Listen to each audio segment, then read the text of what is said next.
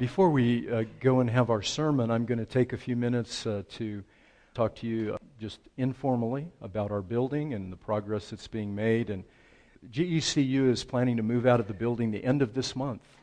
Uh, they plan to be finished. Uh, they're going to keep the building through April to continue moving stuff out. And so we should have some limited access to the building beginning of March, and hopefully we'll be able to actually start our construction May 1st. So, and our goal is to have the renovations completed by maybe the end of June or early July. If, it, if we can do that, I think we'll be doing well. Pray that there aren't any delays, please, because that's going to be the real challenge, is not uh, having any delays. We have uh, up here, we've put some of the, the preliminary drawings and uh, floor plan of the building. Uh, the cross will be uh, uh, may it'll be extremely large. It's going to fill up the entire wall there as you can see it. The floor plan is there uh, again too small for you to see, uh, but we should be able to put in pretty easily about 240 chairs, which is about 100 more than what we have in here. So it'll provide us with good seating. Those are the chairs if, that we've. I just paid the the initial part of the the half deposit, so the chairs will be uh, coming. There, and they are in fact that exact chair. So you can look at it, sit on it, touch it, and uh, and next week I'll be asking you to buy it. So, okay. So anyway, that's that's uh, where we're at. But Sal's our project manager. The session asked him to do that, and so he is our official project manager along with uh, uh, Rick Johnson. So those two men will be leading the project Sal has done an amazing, I don't want to embarrass him, but I can't tell you what he has done. And so uh, please give him a hug and thank him uh, appropriately uh, many times over the next few weeks. He's going to need, pray for him. He's going to need a lot of energy. so uh, be praying for him and pray for us uh, uh, as we proceed. Yeah. It's, it's going to be beautiful. we're trying to really do a nice job. We've got a tight budget, um, as you all know. Uh, but we're going to do the best we the best we can with what we have. And uh, the chancel design, I wish you could see it a little bit better, but look at it afterwards. He, the, Jeff uh, Huff, our architect, has done a amazing an amazing job uh, with uh, to make this beautiful and very nice. So, anything else? Nothing. So let's pray. Let's pray for our building real quickly and for our future out there in that part of El Paso. Father, we, we don't even know how to begin thanking you for what you've done of all the places that we looked over these many years, at least since I've been here. Uh, we've looked at literally dozens of locations all across town, from from the far west side to central to even into the east side of El Paso, and and you have brought us many opportunities, and they just haven't materialized. And but in all of them, everything that we looked at, from one end of the city to the other, we have not found anything that was even close to this. And so we know that you were in your providence um, retaining this building for us, preparing it for us, and preparing us for it. Um, my, my greatest prayer, Father, for our church family, for me and for every member of this church, is that we will never lose sight of Jesus Christ our Lord as the true temple and the final temple. That the building is not an end in itself, it's just the means of carrying on the work of your great kingdom. And if we had to if we had to worship in a tent in a parking lot, Father, it would be okay. That you have always been with us. You have surrounded us with your loving grace and tender mercies. And for that we are eternally grateful. And we appreciate this building beyond words and are very thankful. But we promise, we pledge to you in Christ's name that we will never let that building become the, uh, the center of our attention, as beautiful as it may be, but that Jesus Christ will always be high and lifted up, the King of our soul. And we pray, Father, that you will do that not only in us, but in every person that comes into our, into our fellowship in the future that Jesus Christ will always be the true and the final temple. And we, living stones in that temple, wherever we are, wherever we may go, for however long we live, every day of our lives. We thank you and praise you. In your Father's name, in the name of the Son, and in the name of your blessed Holy Spirit. Amen. Thanks for those few minutes, folks. In light of the, uh, after our meeting, I, I went home and I started thinking about our sermon for today, and I thought, you know, I'm going to change. I'm going to change directions, and so if you have a Bible, uh, open them to Ephesians chapter 6. We're going to look at something. We've talked about this before, but I'm going to take a little different stab at it just to kind of help orient us and motivate you uh, and me towards the future, what we're going to be looking at over in uh, this new location. And uh, we'll probably refer to this from time to time. But look at Ephesians chapter 6, a very familiar passage. I'll start reading at verse, uh, verse 10 and I'll read uh, to verse 20. This is about spiritual warfare. So now hear God's word. Finally, be strong in the Lord and in the strength of his might. Put on the whole armor of God that you may be able to stand against the schemes or the methods of the devil. For we do not wrestle against flesh and blood, but against the rulers and the authorities, against the cosmic powers over this present darkness against the spiritual forces of evil in heavenly places. Therefore, take up the whole armor of God that you may be able to withstand in the evil day. And having done all, to stand firm. Stand therefore, having fastened on the belt of truth, having put on the breastplate of righteousness, as shoes for your feet, having put on the readiness given by the gospel of peace. In all circumstances, Take up the shield of faith, with which you can extinguish all the flaming darts of the evil one. Take the helmet of salvation and the sword of the Spirit, which is the Word of God, praying at all times in the Spirit with all prayer and supplication. To that end, keep alert with all perseverance, making supplication for all the saints, also for me that words may be given to me in opening my mouth boldly to proclaim the mystery of the gospel, for which I am an ambassador in chains, that I may declare it boldly as I ought to speak. This is the word of the Lord. You know, I, I, uh, I grew up, many of you, I think, also grew up with. Uh, these World War II movies, movies I don't know if you remember Combat and uh, The Rat Patrol and, and other movies, military movies from the 60s and 70s that were uh, often in black and white. And, uh, you know, it would be a little platoon of soldiers and they're fighting the Nazis and, and uh, uh, they're all beat up and kind of, you know, hunkered down somewhere and there's nothing going on. They're smoking cigarettes and eating K rations out of a can. And, uh, the lieutenant or the captain or the sergeant, whoever's in charge, will get up and he will tell them, move out. You know, let's move out. Time to quit resting and move out. And in a very real way, this is what Paul is telling the church. He's gone through, and we, we went through Ephesians last year, and I hope that was meaningful to a lot of you. And we even talked about this particular verse and went through it for several weeks. And, uh, and I just want to remind you that. Uh, uh, as I said in my, my prayer, the, the building that we're going to, this, this next step in the evolution of Christ the King Church, uh, is not an end in itself. It's not the goal that we have all been striving for. And as long, I pledge to you, as long as I'm with you uh, as your pastor, hopefully for many years to come, that, I, that we will never lose sight of the fact that the building that we're in, or however many people come, or whatever programs we may start, uh, whatever leadership we have in place, uh, whatever music we do, whatever whatever the life of the church is, and the place itself, the building, is not the end. That is not the goal. It is simply a means to an end. And the end is uh, the, the second uh, creation, the new creation. As I told you a few weeks ago, heaven is not our home. Heaven is not the goal of the Bible. The goal of the Bible and the whole progression of Scripture is earth to wilderness to new heaven and new earth. That is the big picture.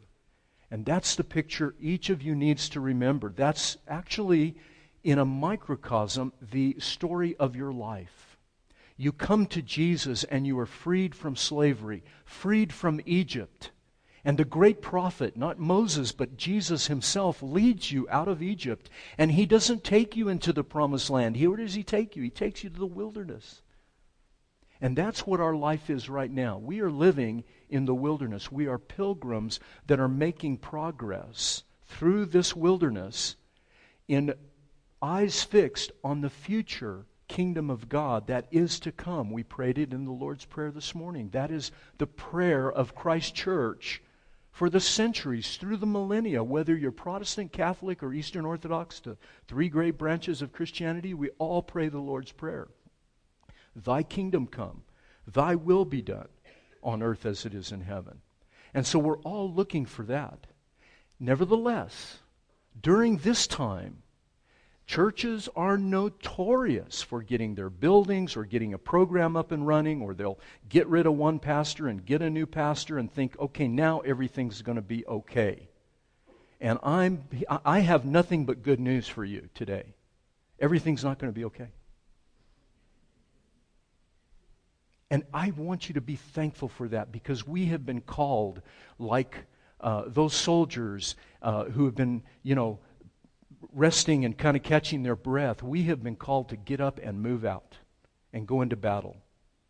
And that is a call that is to every person, no matter your age, no matter your station in life. You may be extremely busy, and I know many of you are. I'm very busy. I know that busyness is uh, uh, the disease that the 21st century people have.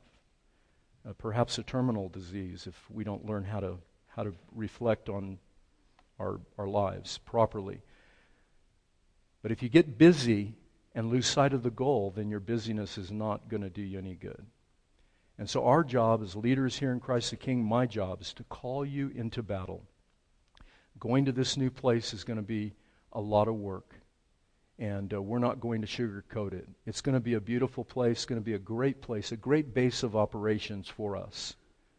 Uh, but it is not the end in itself. And when we get over there, folks, we cannot rest. We have got to pick up uh, our battle gear and, and get on with it. So I'm going to talk uh, to you very quickly, we're going to do this quick, uh, about three things. Uh, first of all, is the old World War II. I think it started in World War II, but it may have actually started before that. Many of you remember the poster of Uncle Sam. Do you all remember that poster of Uncle Sam with his top hat, you know, red, white, and blue, and, and he's got the really cool goatee beard, and, and he's pointing and he's saying, What? I want you. I want you. So that's the first thing we're going to look at. I want you. And then the second thing we're going to talk about is don't bring a knife to what?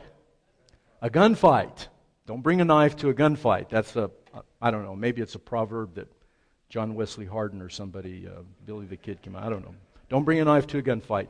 And finally, we'll look, of course, at our divine warrior, our great king. So, what about this? I want you. Look at these first few verses here, 10 to 13, and think of, of Uncle Sam. But, but as you're thinking about Uncle Sam, get him out of your mind and think about Jesus. Jesus said to you and to me and to his disciples, his apostles, I want you.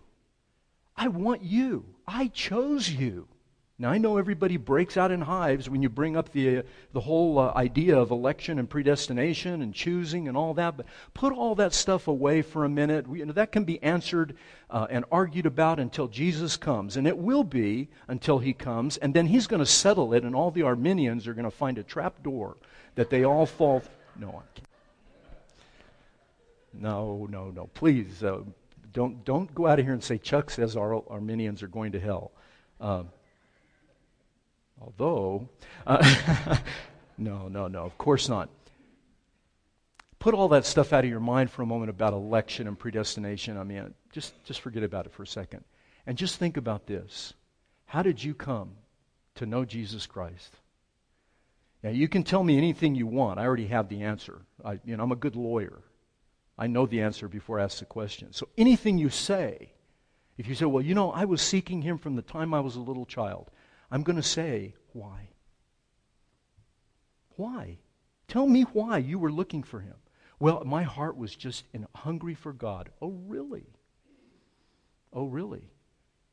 So you don't believe in grace anymore. You believe in meritorious salvation. Yes? Say amen, Presbyterians. All right. I don't know. Maybe you, maybe you don't believe that. Okay. If it's by grace, folks, and it starts even before you were born, yes? It starts before the creation of the world, the Bible says He knew you. He put His love on you. Now, why He does that, I don't know. I don't know why He, he does it. And we can argue about the theological ramifications of all that till the cows come home. The fact of the matter is, you're here today. And if you're like me, I cannot account for why I am here today. I can't account for it. Other than God reaching into the sewer, the gutter, the filth of a one human being's life, me, reaching in there and getting himself filthy in the process, yes? Is that that's the gospel. Getting himself filthy in the process to lift me out and clean me up taking my stain, my sin, my guilt, my shame, all the things that we confess and sing in our hymns, taking it on himself. I can't account for it other than his grace. I can't. And I hope that that's how you see it as well. When Jesus says to you and me in Matthew 28, Go into all the world and make disciples. Baptize them in the name of Father, Son, Holy Spirit. Teach them my commandments. He is saying to every one of you, I want you. And there's a terrible sickness in the church that is one of the many diseases that we have in the church is that people become complacent and say, well, you know what? That's what we pay Chuck for. And that's why we elected these elders and deacons in our churches that they got to go out there and do the work. And frankly, I I can't do all of that. It's too big a job. So he always intended for the call to ministry let's go, move out to be to every one of you. And you have to find your calling, the elders and deacons and me. I'm willing to help you look for that but you have to be willing to go. And this is what Paul is saying. When he says finally, this word finally, and the ESV doesn't do too bad a job with it, but that word in Greek does not mean in conclusion. You know, he's in chapter 6, he's at the end, and you naturally would think, in conclusion, now, now do this stuff with the armor, the spiritual warfare, in conclusion. But really, the Greek word means henceforth or from this time forward. So, really, Paul is not coming to any conclusion. He's actually gone full circle and he's coming back and saying, Now we're ready to go. Now we're ready to move out. Now we're ready to saddle up and get out there and fight. And here's how you do it because it's going to be a battle to the end. It's going to be bloody. There's going to be no quarter. No, the enemy, I don't know how many of you know anything about Satan and his stuff. Hopefully, you know, you only stick with what's in the Bible. It's not that much. It's very interesting that the Bible doesn't spend too much time talking about him. Why is that? You would think he would spend lots and lots of time talking about the devil, but it really doesn't. Because God is telling you and me, he is not the problem. I am. You come to me, and he becomes no problem. Yes? You're going to have to fight, but you win. Now, focus your life on me. See, once you get right with me, the problems go away. Yes? The problems are eliminated. We are now in a right relationship, and God is calling us to this warfare. Be strong in the Lord, he says, in the strength of his might. You see the emphasis that he is putting on himself. Before he ever starts talking about spiritual warfare, he's wanting each and every one of his people focus your attention on me. And the more you look at me, the smaller Satan becomes. And when I meet with people and they tell me the devil this and the devil that, I know that they're in trouble because he's got their attention, he's got their eye. And if you get too wrapped up about about Satan and demonic and spiritual and all that stuff, you will lose sight of what is truly important. And it can happen in many, many ways. And so be strong, Paul says, in the strength of his might, in the Lord. Put on the armor. Take up the armor of God. Get ready to go. And get into the battle. Then he says, stand, and we talked about this in the Ephesians series. He says, stand four times. Stand against the schemes or the methods, you know, his, his ways. And you, you're, you're not supposed to be ignorant of his, of his ways. Withstand in the evil day. Having done all, stand. Stand therefore. So he's making an appeal for us not to take a posture in the church of retreat. Now, I don't know how many of you have pay attention. I have to because my, my my career, whatever you call it. Uh, uh, but the statistics in the United States and around the world are dire. 85% of churches, and this is all churches, evangelical and mainstream, mainline, what have you, 85% are either plateaued or in decline. Did you know that? 85% plateaued or in decline, which means they're not getting new members and their money is running out. So that means 15% of the churches are doing okay.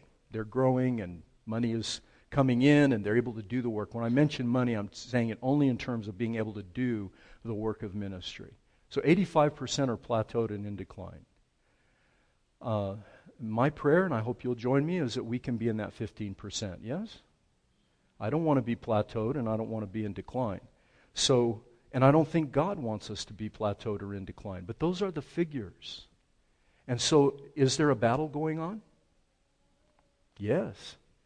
And it's a life and death battle because a lot of these churches end up closing their doors. So when Paul says, stand, stand, stand, stand, he's, he's wanting you and I to take a posture. Standing is a posture, sitting is a posture, kneeling is a posture, lying flat on your face, prostrate is a posture. He's wanting us to stand and fight. And sometimes, I know how it is, folks. You know, life just happens and it beats you up and you, you're exhausted. You, you, maybe you get sick or a disease or, you know, something happens in your marriage or your job or your kids go off the rails or who knows what. It can be any number of things and it can become exhausting. Where will we find our strength? Paul says, Be strong in the Lord and in the power of his might and stand. Do not give up. And that's what we're going to have to do. We're going to have to stand. Jesus said, If the world hates you, it hated me first. The day you signed on with Jesus, you got trouble. Amen? You got trouble that day because a big red target came onto your life, and people from the outside start shooting, the devil and all his world, he starts shooting, and our own conscience, our own inside selves turn and start to condemn us. Yes? We start thinking, I'm not good enough. I'm not a good enough pastor. I'm not a good enough mother. I'm not a good enough father. I'm not a good enough student. I'm not a good enough. And we just start berating each other. In our, oh, I sinned yesterday. Oh, my goodness. You know, how can I be a Christian and call myself a Christian when I'm doing this or that or the other thing? It can become exhausting. And if you don't embrace the strength of the Lord into your life, believe that He loves you not in spite of your sin, but because of it.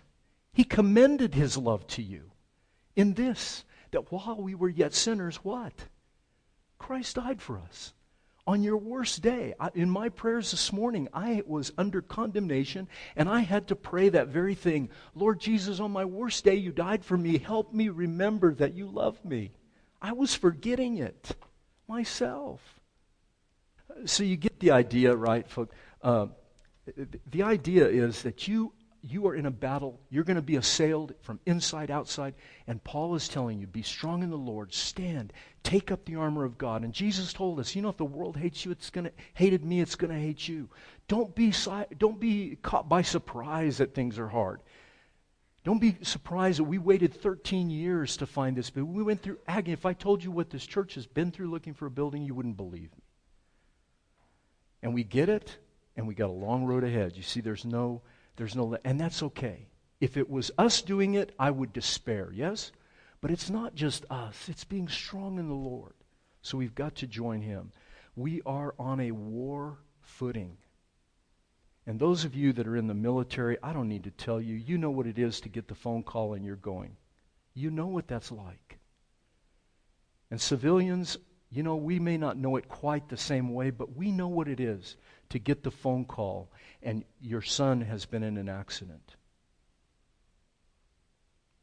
Or you get the phone call from the doctor, we found something. Please come in, see me tomorrow. You know what I'm saying? We know what that's like. And you're in the battle. You've been called to fight. So don't bring a knife to a gunfight. I want you, but we're going to go to war. Will you follow me? Will you put your hand to the plow? Will you go with me? And I assume that many of you are here are Christians and you've said yes. The day you got baptized, you said yes. Even if you were an infant, we said yes for you, which you may not like, but we committed you kids. All right? So you're in it with us. So don't bring a knife to a gunfight. This is this next couple verses, 14, 15. The articles. I'm not going to go into a lot of time with this. Uh, uh, you, have heard it. We, we talked about in the Ephesians series. The belt of truth, the breastplate of righteousness, the boots or feet shod with the preparation of the gospel of peace, a shield of faith, a helmet of salvation, a sword of the Spirit, which is the Word of God. Isn't it interesting that Paul picked these articles of clothing, which were battle dress? Make no mistake, this is the warrior gear uh, of a fighting soldier. Not just a Roman soldier, but soldiers from time immemorial all wore some version of this gear to fight in a war. And so, isn't it interesting, though, that, that he qualifies what the belt and the sword and the boots and the shield are? Because it's so easy for us to want to use uh, uh, weapons of force to run our world. Do you know what I'm saying? What I mean by that is, it's very easy for the church to get caught up in, listen, we can get caught up in our culture and believe that we're going to solve all the problems of the world by electing the right person. Yes? And, and, and, I'm not saying that that's not helpful to elect the right person. You certainly want to elect the wrong person, do you? But you can elect the right person, and in God's providence, He can say, No, I'm going to do this and this with you and your country, and that, you know, it's mine after all. I'll do with it what I please. And somehow we lose sight of that, and we think, if I could just get five on the Supreme Court, if I could just get 225 in Congress, if I could just get the right guy in the Oval Office, if we could just do that, if we could, and we start to despair and think that the solutions are political. That's one extreme. The other extreme is what? Don't bother. Don't vote. It's, uh, you know, it's all going to burn. The rapture's coming any day. And so we don't have to vote. We don't care. We become lethargic or indifferent. And are either one of those or anywhere in between? Let me just ask you. Either one of those extremes or anywhere in between okay? No. The answer is no. Thank you. There's one person here that had some this morning. Thanks, Sarah. No, it's not okay. You have to be engaged. Part of the battle is praying for our leaders. No matter if it's if if the leader is the devil himself, we are still called to pray for our leaders and support our government and do the best we can. And even if we oppose their policies, we vote we have the privilege of voting against them. How would you like to live in a country where you don't get to vote against them? It's just it's just what it is, and you take it or leave it, or we'll throw you in jail. So he's he's telling us the armor, the battle gear that you have is not violence. It is peaceful and good. Look at them. Truth. Who would have thought this? We would have said, let's build the biggest Air Force, the biggest Navy, all the tanks we can get, and let's just destroy everything and everyone in our path. Yes? That's happened in history before. That doesn't happen any. What does Paul say? No, truth, righteousness, the gospel of peace, faith, salvation, the Word of God. Don't you love that, folks? Doesn't that just stir you up? That our great God is telling you, not by might nor by power, but by what? By my Spirit. You see, there's real power there. The other powers come and go. You know where, you know where Viking swords are found today? There's generally two places. Do you know where they are? They're in museums, and where's the other place they are? Where? The bottom of the ocean. Now, that ought to be a lesson that Vikings changed the world. You know that, right? I mean, Ragnar, he changed the world. All right. The idea is, folks, that those things perish. This armor cannot, will not fail. And that's got to be a hallmark of your life and a hallmark of this church in the days to come. First, second, and last. There are six pieces to this armor. Then he mentions prayer, which is what one commentator said is the theater, listen to this, the theater of operations wherein you employ those articles of warfare.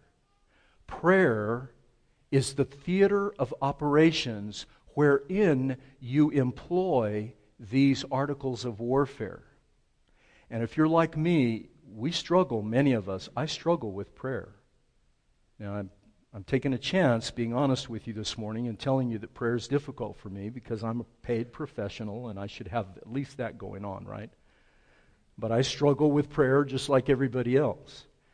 And I have to wrestle with praying, and um, I hope that that will encourage you and not discourage you.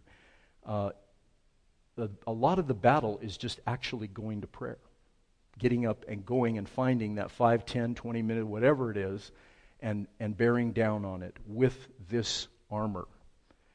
Now, he doesn't list in the commentaries, there are a few people that say the prayer is the seventh piece of armor. I'm telling you that's probably not the case. Paul does some stuff with the grammar that just does not lead us to thinking prayer is a part of armor. He lists the armor, then he says, here's how you employ the armor you go to war in prayer. So we've seen the appeal. I want you. He wants you. He's chosen you for this day, your whole life where in the journey discipleship we say where you live, work, and play. In every arena of your life, God wants you engaged. Not just in Christian ministry, but when you're playing soccer. Okay, when you're at Starbucks with your friends and you're just talking whatever. He wants you engaged in every aspect of life, at your job, at your work, where you live, work, and play. He wants to be the center of our universe, that we're revolving around Him all the time focusing on Jesus Christ. And in that atmosphere, that theater of prayer, we are engaging with the enemy, whether it be the outside, inside, our head, uh, or the devil himself. Whatever it is, we are engaged in this way. And finally, very quickly, let me just close with this our divine warrior. You know, I love Sinclair Ferguson. He uh, was a professor of mine at school, uh, and uh, just one of those guys that you, you wisdom just drips from his lips. I think that's why RC has kept him around all these years. Uh, he's just an amazing man. But Sinclair Ferguson, in his little commentary on Ephesians, said this listen, we ought not to think, we're thinking about the divine warrior. Listen, I think this is gold, pure gold right now, so pay attention. We ought not to think, as is sometimes suggested, that this word picture is inspired by Paul's prison experience. Paul was not the kind of prisoner who needed to be guarded by a soldier in full combat gear. We have the idea that Paul was, you know, he was in chains, obviously, because he was in prison. So chains probably a metaphor for being in prison. Uh, but he was not wearing chains every minute of his imprisonment. And he probably didn't have an armed guard around him. He wasn't that kind of a prisoner. And so Ferguson is just speaking commonsensically and saying, this is probably the truth. His prison experience did not warrant him to be guarded by a Roman soldier in combat gear. While there are clear echoes of the armor in a Roman soldier, Ferguson's saying, don't, you know, he's, he's obviously saying this soldier looks familiar. It looks like all soldiers. They all have this gear.